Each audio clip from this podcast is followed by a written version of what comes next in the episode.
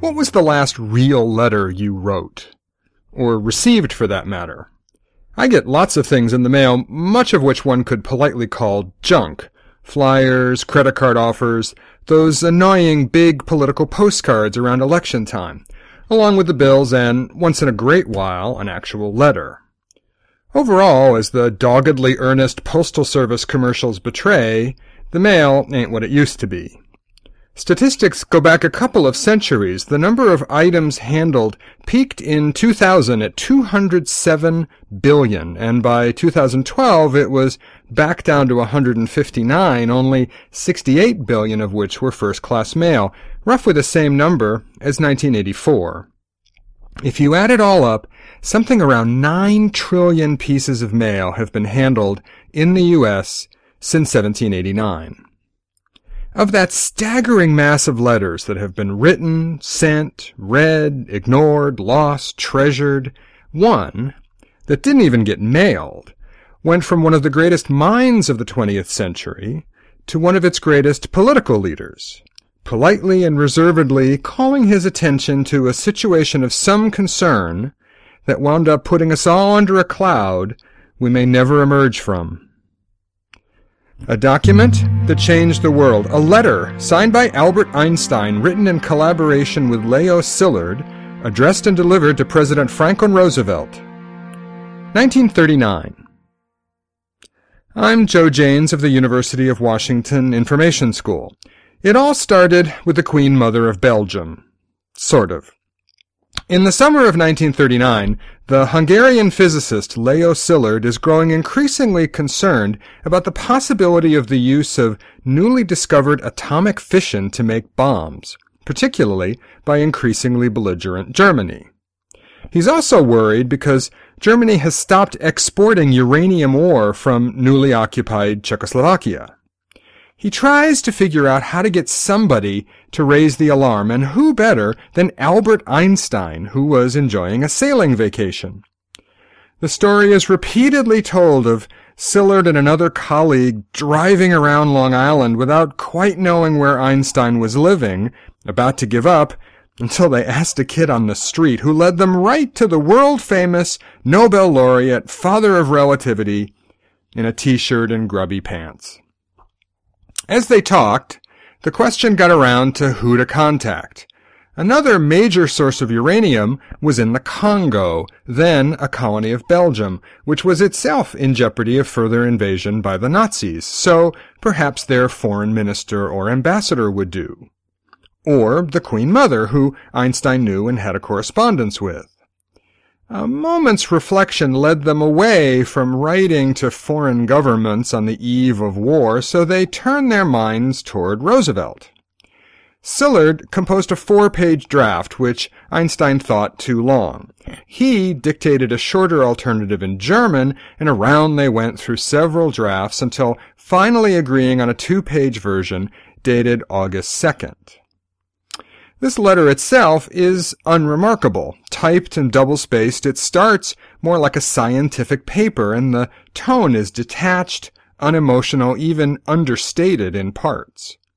The word bombs doesn't appear until the third paragraph, and only on the second page do we get, you may think it desirable to have some permanent contact with physicists working on chain reactions in America. Today, one might expect something more like, OMG, Hitler's gonna nuke us. The typist, hired by Szilard to take his dictation, recalled later she was convinced she was working for a nut. But how does one get a letter to the president? Charles Lindbergh was briefly considered as a conduit and was actually contacted, though he never responded, which was probably just as well because he was likely a crypto-fascist anyway. Alexander Sachs, an economist at Lehman Brothers and unofficial Roosevelt advisor, offered to hand deliver it. Well, this was all very fine and wonderful, except he couldn't get in. His reputation as a talker led FDR's staff to keep him at arm's length to save the president's time, frustrating everybody. Finally, on October 11th, over a month after the invasion of Poland, Sachs gets an appointment and decides to read the letter out loud for effect. to which Roosevelt drolly replies, Alex, what you are after is to see that the Nazis don't blow us up. He forms a committee. Things move slowly. He sends a couple of paragraph brief note to acknowledge. Einstein writes a second letter to prod things along. J. Edgar Hoover gets involved to blackball Einstein from participating in what would become the Manhattan Project in 1941 because he's a pacifist. And it's all just too dreary. Einstein wrote four letters in all, the last of which, in 1945, urged FDR to meet with scientists to discuss the implications of the atomic bomb and its potential internationalization. It was found on Roosevelt's desk, unread, when he died that April. There's evidence that letters are one of the earliest forms of writing. Many scholars believe that administrative and business records came first, but that letters, both personal and diplomatic, were commonplace about 4,000 years ago, as were relay and messenger systems for delivery. The Romans even had postal inspectors. There's a whole story to be told, another time, about postal services. My favorite part of that is that the only really efficient, well-managed, and profitable aspect of the Confederate government was their post office. Back in the day, official written texts were often read aloud. After all, writing can be forged, and maybe the receiver couldn't read. It's possible that some conventions of letters, the greetings, the sincerely yours close, emerge from that tradition. Letters also form the foundation of other written forms, such as newspaper and scholarly journal articles, passports, banknotes, and of course many books of the Bible are epistolary. They're generally personal, or at least intended to be one-to-one. Perhaps that's why there's no suggestion Einstein and his colleagues considered any other method of communication than a business letter rather than a memo or a technical report. This is just one of many forms or genres of letters. A 1945 handbook describes letters of condolence, introduction, recommendation, invitation, and apology, among others, and further suggests that effective letters should be brief, neat, attractive, well-worded, and opportunely timed.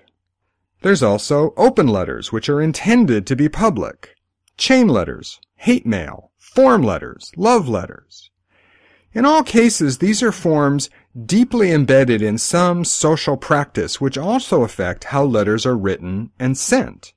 Think of the different kinds of paper, tone, and vocabulary used for different kinds of letters, for example.